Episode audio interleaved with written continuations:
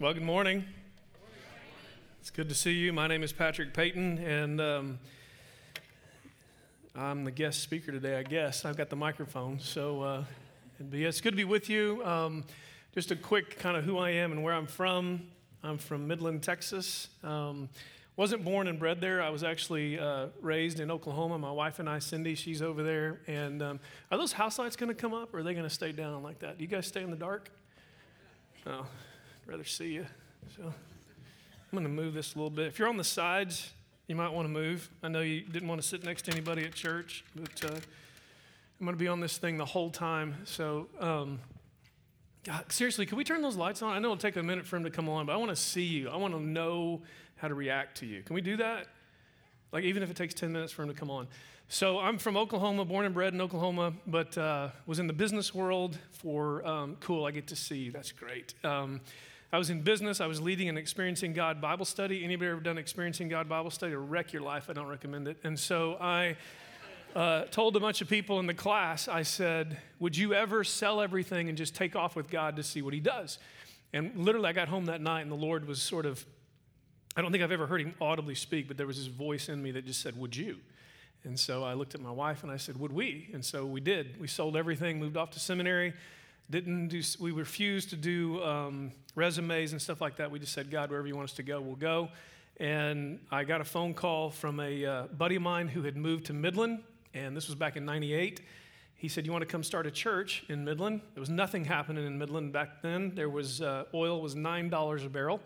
So we said, Sure, it sounds like a great opportunity. So we went down to Midland, started a church in a kind of a gym like this and then um, 19 years later, about 20 years later, I'd made a commitment when we started because I grew up in Southern Baptist churches where pastors stayed too long. And so I made a commitment that I would leave before they wanted me to and leave before they told me to.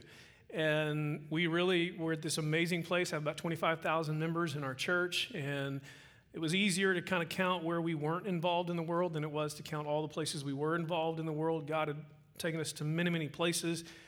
And we just prayed again. We were like, okay, God, here we go. The church was healthy. They were out of debt. Everything was built. We had two campuses in two different cities, multiple services. And we just said, all right, we're going to trust you for whatever the next step is. And so that was 10 months ago. We've been traveling around and doing quite a bit of stuff. And I've been doing a lot of leadership and consulting in the business world. God's just sort of implanted me back in there. But the reason I'm here, you may think, well, where'd they find you? Like on Dial a Pastor or something? And the way they found me was you have a dear friend of mine as a member here, Dr. Kathy Koch. And Dr. Kathy Koch and I met each other. Uh, this was probably 12 plus years ago. We were both speakers at a, at a program called, um, I'm going to move somebody's microphone here, at a thing called Exodus. And it was this um, conference for those who struggled with same sex attraction.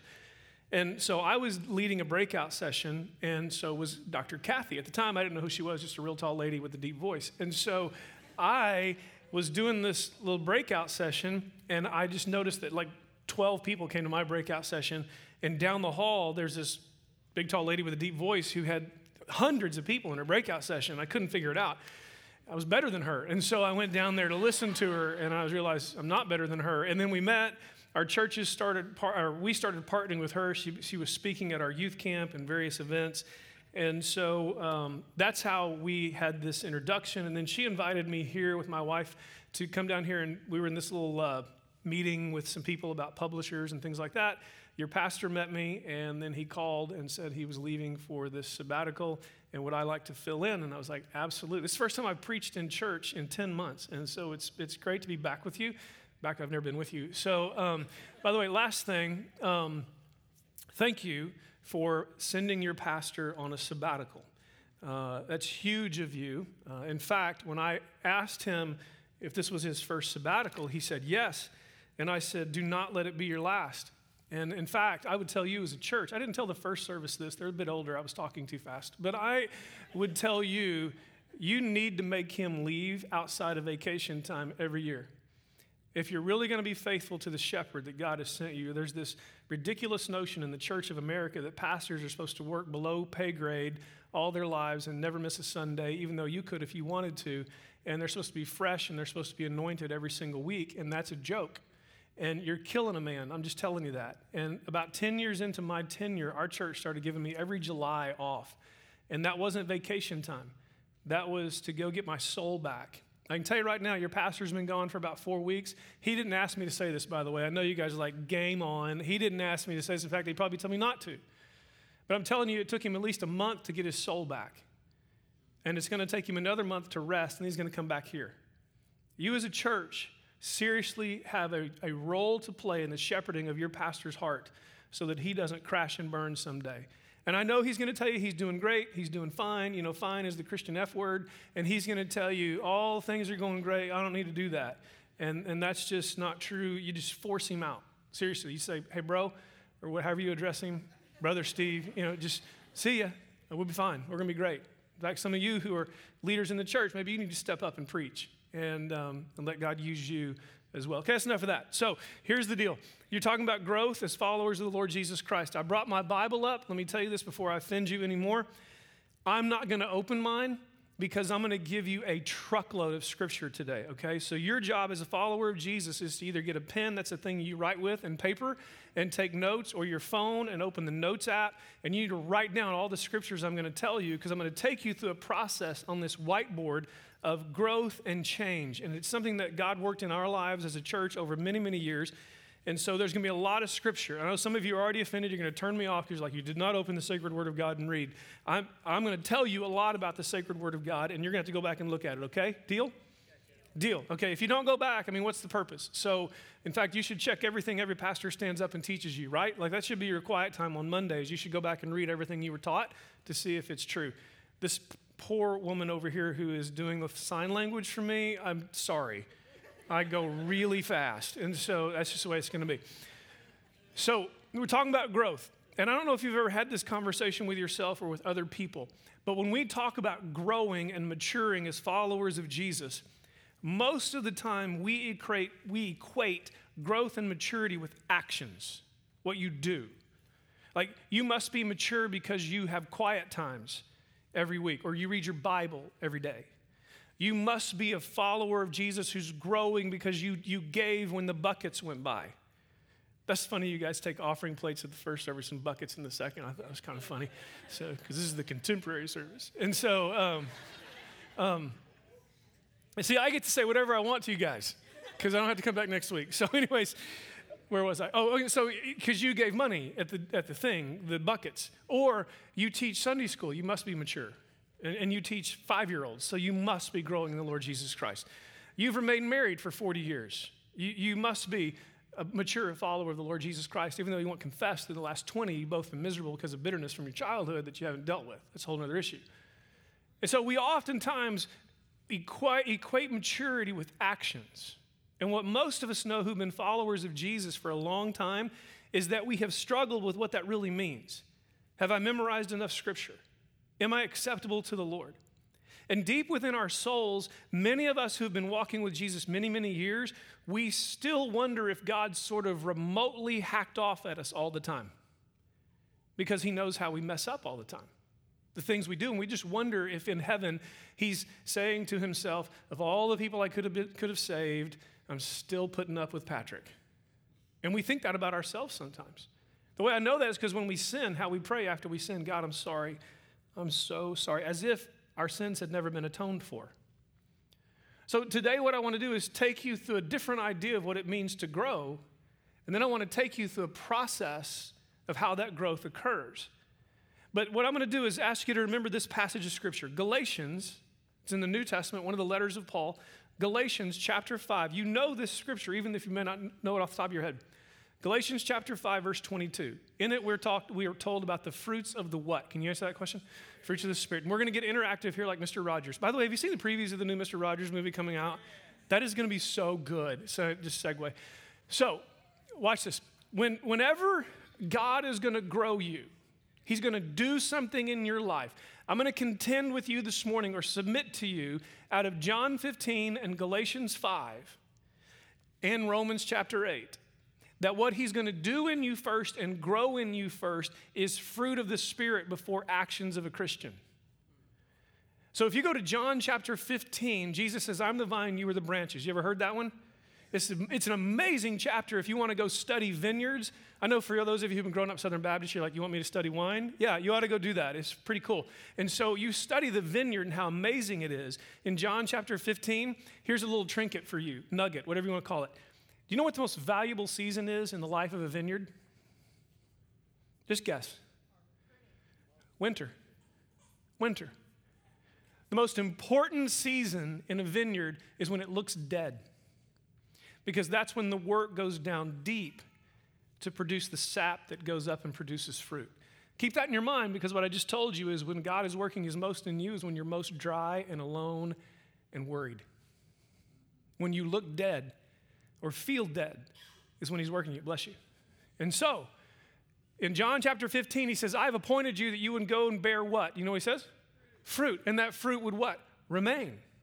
So, in other words, he's working fruit. Then you get to Romans chapter 8, he talks about walking in the Spirit. And then he gets to Galatians chapter 5, and he talks about not doing the works of the flesh, but the fruit of the Spirit being produced in you. Also, back in John chapter 15, he says, If you produce fruit, what does he say he's going to do to you if you produce fruit? Prune you. That's right. So when it seems really good and you're producing a good Cabernet out of your life, you don't know what that is because you grew up in the church, it's kind of wine. And so you're producing a really good cab, he's going to prune you. And so what's he producing in your life? Here's my contention to you out of all that scripture I just gave you. He is working in you to produce one or all of the following. And you're going to be able to say them with me because they're in Galatians chapter 5. What are they? Love, joy. I'm not going to write them all. Love, joy, peace, patience, kindness, goodness, gentleness, faithfulness, self control. I may have gotten them out of order, but that's pretty much the gist. You get it? Okay, so he's doing this is called fruit. He's working fruit in you because out of fruit comes the action of the spirit filled life. Most of us can pretend to be spirit filled for a moment, but you can't keep pretending. Like you can get by with it on Sunday morning, right? Like you, like you can have the worst family fight of your life pulling into the parking lot, right? And then as soon as you get out, you can close the doors and goes, Praise the Lord. God bless you. Bless your heart. Can I pray for you? Then you can get back in the car and be like, ah, oh! right? You're like, well, what's wrong with that? Everything's wrong with that. But God is working in you to produce fruit. Now, this is the end of the process. For your entire Christian life, you have struggled with this. What is the action He's asking of me? He never asks an action first, He's working fruit first, then obedience. Now, watch, because this next part is where Kathy Koch and, and our lives came to be because I was doing this whole thing for many years and I was missing something. Something was gone. And so I sat down and listened to her teach about the five core needs. Have any of you listened to her teach about the five core needs? Okay, one of you. Okay, so let me show you. Remember this passage of scripture Philippians chapter 4. Remember, I told you, there's going to be a lot of scripture. Philippians 4:19 says, "My God will supply all of your needs according to his riches and glory in Christ Jesus." So he designed you a needs-based person in order for him to meet those needs. By the way, you may not have thought about this. You know what sin is? Sin is me trying to meet God's design needs in my life outside of his will and way. Sin is me trying to meet my God designed needs in my own way rather than his way. For instance, in the Garden of Eden, when God showed us that he was a God who tests us, you know how I know that? You remember he put in, in the garden, he put the tree of the knowledge of good and evil and said, Don't eat of that? Do you realize in the garden, God placed a test, which means he's designed it that way. And so he, he put this thing in there and he said to Adam and Eve, I've met all your needs. You have everything you need. Don't touch that tree. In the same way in your life, He will provide all of your needs. When we sin is when we try to meet my needs my own way. I'll show you that here in just a minute. But let me show you these needs, okay? Because you've been designed a needs creature. You guys need to listen faster because I'm running out of time quick, okay? So I'm going to draw like it looks like a wedding cake here. Probably not your wedding cake, but an old fashioned wedding cake. Okay, and we're going to work our way up here, okay? This, you need to be taking notes, just telling you. First need, and these are in order of importance, okay? And this is all Dr. Koch, all right? The first need that God has designed you for Him to meet is the need for security. And security asks the question Who can I trust? Who can I trust? Bless you. A lot of people sneezing over here. Like, I didn't even wear any cologne this morning. Is there a problem? So, listen, the first need you have is security. Who can I trust? Now, I want to tell you something. Ever since you were a little child, the enemy has tried to get you to see that you can't trust anybody. Ever since you were a little kid. That's why some of you still don't trust women, some of you still don't trust men, because he's been attacking that root. This is the first place the enemy attacked Eve in the garden. When he slithered up and he said, Hey, Eve, did God say? In other words, can you trust him? Can you trust him? And for many of you, as I'll show you here in just a minute, God keeps hammering away at this issue of trust. And this is where you're stuck in your growth because you can't trust. You can behave, I'll show you that here in just a minute, but you won't trust. And if you don't learn what's going on here in these tests and trials in your life, you'll pass this on to your children. Here's the next need identity. Identity. So, identity, pretty easy question. Who am I? Who am I? We all want to know who we are. And it starts with this beautiful Psalm 139 that you're fearfully and wonderfully made. But if you don't trust the people who are telling you that, then your identity is going to be warped. You see that? You see how if, if I've already got trust issues because of what happened to me by people I was supposed to trust, and those very same people are trying to define my identity, then I've already got identity problems because I got trust issues. Right? That's why it's so hard in church sometimes. You see church leaders that you thought you could trust. They've been telling you who you are in Christ all your life, then you find out who they aren't. You got an identity issue. Belonging is the next one. And these are in order of importance. And I'll show you why here in just a minute. Belonging asks the question who wants me? Not who needs me. For instance, you say, what's the difference? So if my hot water heater goes out, I need a plumber to come fix it. I do not want him to stay. You understand what I'm talking about? There's a huge difference. When you recruit volunteers to work in the nursery, Stop telling them you need them. I want you. I, I, want you here. It's the difference between needing to have Thanksgiving dinner when family members show up and actually wanting some of those family members to show up. Are you, are you with me? Do you understand the difference? It's a slight difference, but it's huge. I want to be wanted.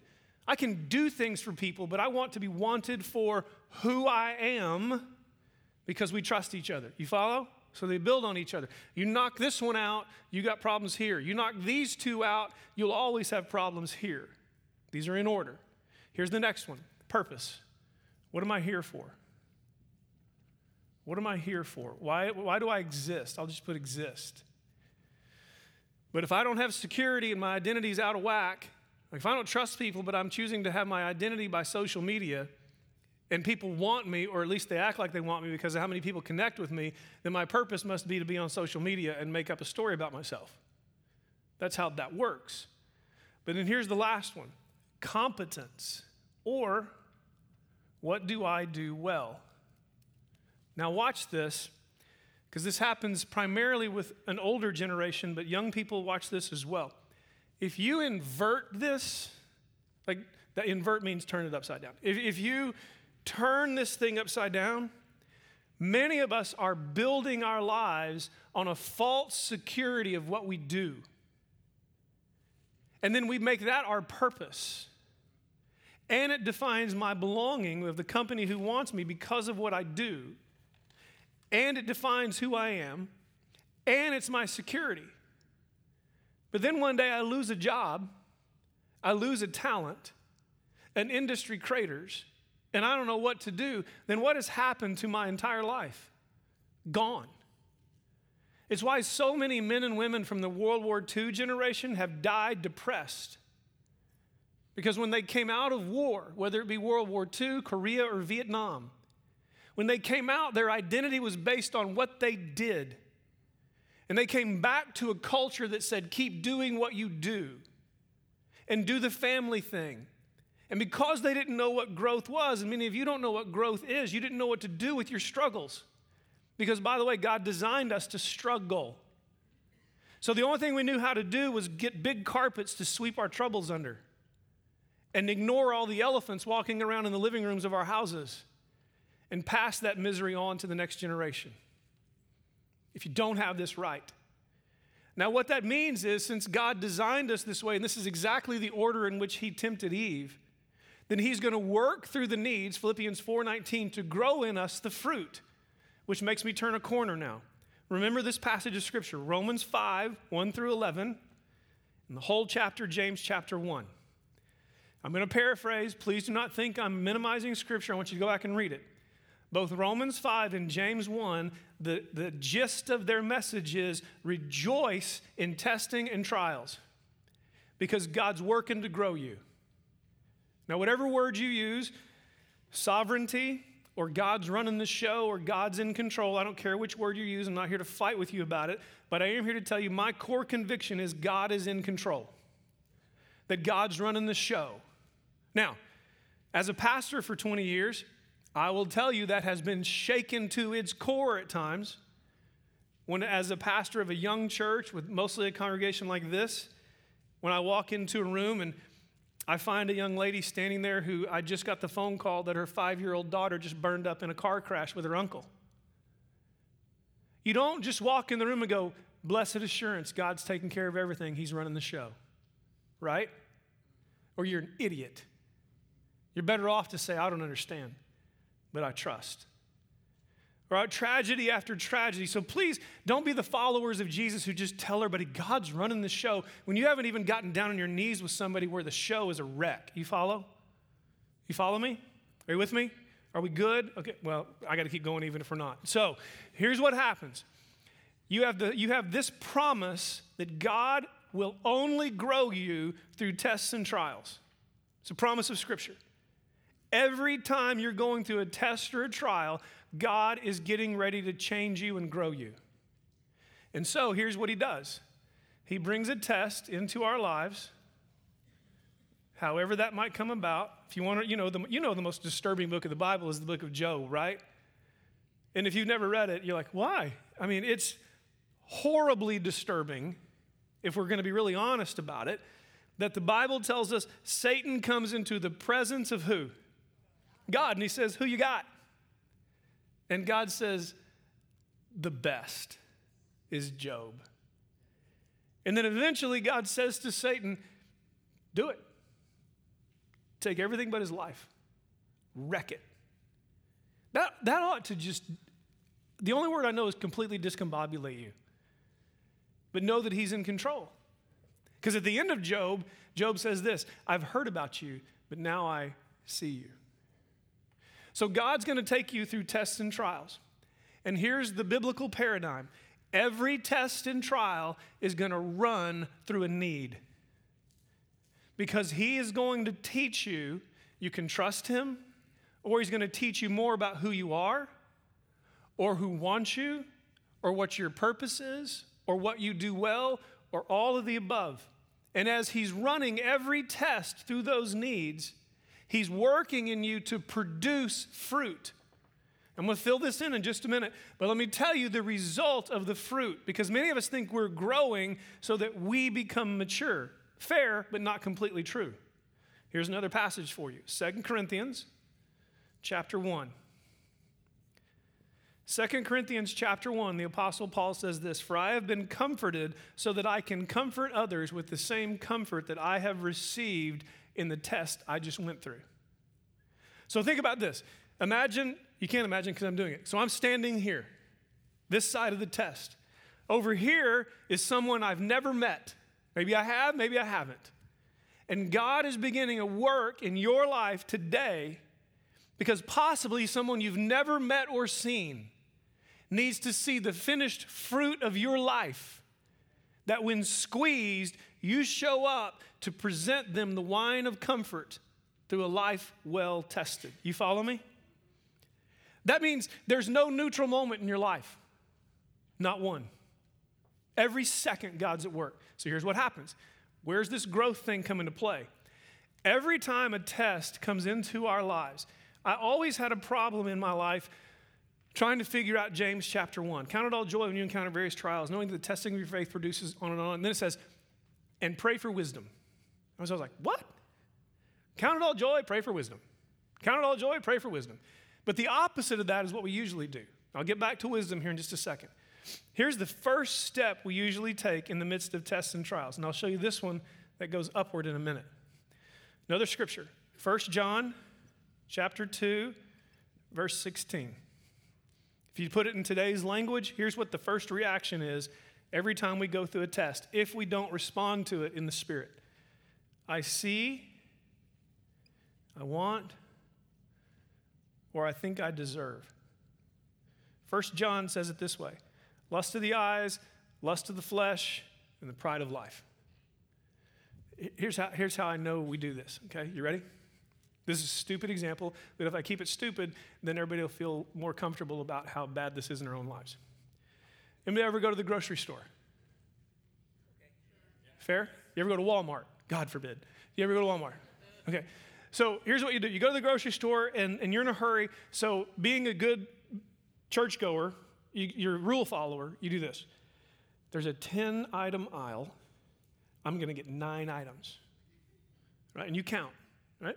So you, you, you saunter up to the place that says nine, and right in front of you is somebody from First Baptist with 30 items in their bag. You ever been there? Yeah, you have. And was your first thought, God bless them, this is an amazing opportunity for me to show the joy of Christ? No, no. You're like, I deserve to be in front of them. And so what you do is you, you just act like it's okay. You know you do it. You know you do it. And when they turn around to look at you, you give them the Christian smile. Mean, that's all you're going to do. And then you, you get the divider out, you know, that divides your groceries. You're like, just so they know that your 10 fit. So you know how that goes. Same thing. Like people don't yield on the highway when you're supposed to like merge lanes. How many of you just wish you had a car you could hit people with or something like that? So that, but watch what happens here a test happens. My, well, I'll give you a picture here in just a minute. Let me cut to the, if you don't catch this, if you don't stop this, and I'll show you how to stop it here in just a minute. If you don't stop this, the very next thing that happens, and this happened in the life of Eve, it happened in the life of Samuel, happens in the life of Peter, then here's the next thing you'll do if you don't stop this and catch what God's doing. You will guard, protect, defend, and blame. And this is just a vicious circle. Go either way. I'll give a, an example, kind of where this all started, and then Kathy stepped in and helped us put it together. When I was pastoring for about two or three years into this, this pastorate, we had an unbelievable amount of people who were showing up at our church. We preached a message for years that you could bring all your luggage and baggage to church. In fact, I remember we had a stage full of luggage and all this stuff. We said, just bring it. Well, whew, they brought it. And so we had counseling appointments over. It's the first hire I made was a full-time professional counselor. And it seemed like wrecked marriages over and over again. Just wrecked, just tragedies. And the more we sat down, the more we realized a, a theme that was taking place. And I'm, I'm somewhat satirizing this thing, but listen closely. A couple would sit there, and I'd always meet with them, or not always, often separately and then together, because they'd, they'd like be sane separately. Then you put them together, and they start attacking each other. And I'll pick on the guy. It happened with the girl as well. And the guy usually said something brilliant like this I don't know what happened. I just had an affair. You know, just something like that. And you're like, oh, really? Like he just woke up one morning and said, you know what? I feel like an affair. No, that's not how that happens. And I said, so let's talk about how that happens. And this is how it happens. Guys at work. I mean, he's been married to his wife three or four years, good marriage, got a new house, got a job, got thing one and thing two at home, you know, that kind of deal. They may have thing three, everything looks good. They got the Range Rover, it's all looking good. And so he goes to work one day. She's staying at home, she's working at home, and she's taking care of thing one, two, possibly three. And he goes to the office and one day, about two o'clock in the afternoon, he's like, you know what? Let's just call him Bill and her Betsy, which are not very cool names, but Bill and Betsy. And so, if you're Bill, I'm sorry. If you're Betsy, I'm sorry. But today, it's not that cool. And so, Bill's like, I bet Betsy can't wait to see me. It was about 2.30 in the afternoon. He's like, in fact, I bet Betsy's been thinking about me all day. I'll bet that Betsy's got plans tonight for me. And I'll bet you when I get home, thing one and thing two might be at the in law's house. The mother in law's probably thing three. So he's like, I bet you they're going to be gone. And it's just going to be romantic. It's just, oh my goodness, I'll bet you it's going to be an amazingly amazing night. So he's got this whole thing cooking in his mind. And all the guys in the room are like, I don't think that way. Yeah, you do. And so he's got it going on. He, he takes off from work early, doesn't even tell, what's her name, Betsy, Betsy, that he's coming home. So he's going to get home early. He gets to the house, Range Rover, you know, the door just comes up automatically. He pulls in. He goes, This is going to be the most amazing night of my life. He walks in. She's still in the yoga pants and the hat she had on when he left still got her pony hanging out the back. And she looks at him and she says, Bill, I need you to take care of thing one and thing two. So already the night's, it ain't going very romantic just yet. And she says, I haven't fixed dinner. You need to call one of those apps that's going to bring food, and I'm going to bed early because I have had it with thing one and thing two. And so Bill's like, huh, now watch. She must not really want me. I guess I'm really not as cool as I thought I was. I wonder if I can trust her. Does she not understand how good I am at work and all the things I've done? After all, my purpose is to be a strapping man who meets all of our needs. And she says, Take care of the kids, I'm going to bed. So he goes to work the next day. All of us think this is no big deal because he stays up that night and watches Monday Night Football. She's in bed, barely gets a kiss goodnight. He walks in. They hired a new secretary just the other week. And she barely dresses when she comes to work. And Bill comes in and she says, Bill, have you been working out? He goes, Yes and goes to his office. He has this other idea about Betsy again. This doesn't happen. You know, he's like wondering what's going on. And then he comes back the next week, and the, the, the tightly dressed secretary says, Bill, I mean, are you training for a marathon? Yes. And then the next thing is she says, You want to have a cup of coffee together in the break room? Certainly. And he comes home and he's been seeing what he wants to see, what he wants, and by goodness, what he deserves. And what he does when he goes home now, or she goes home, if you want to put the shoe on the other foot, is he starts guarding his heart.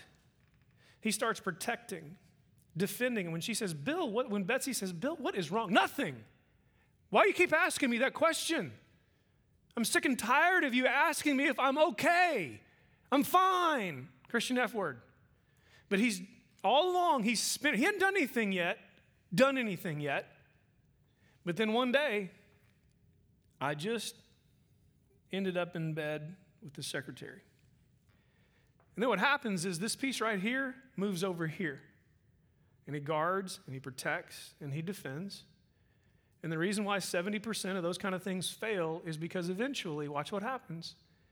He's going to go right back around and he's going to get tested again because the Lord never skips chapters in the book of your life until you master the chapter of that maturity.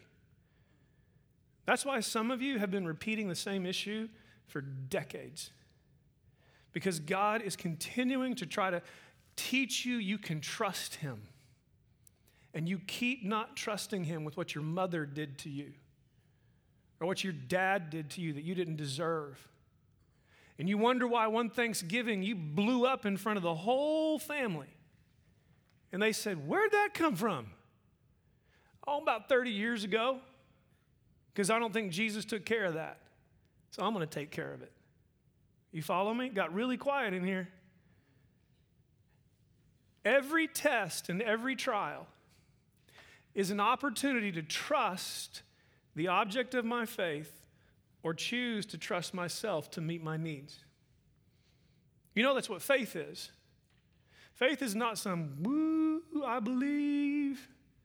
Faith is absolutely trusting a person, place, or thing to meet my deepest needs. That's why we put our faith in the finished work of Jesus. So, if this is what happens in tests and trials because the result of this whole process is not going to be love, joy, peace, patience, kindness, goodness, gentleness, faithfulness, self control. If you read Galatians 5, the result of this is going to be an action of the flesh. And that's why this dude who left Betsy to hook up with Claire, about 40 years later, says to his kids, I'm sorry. I wish I'd never done that.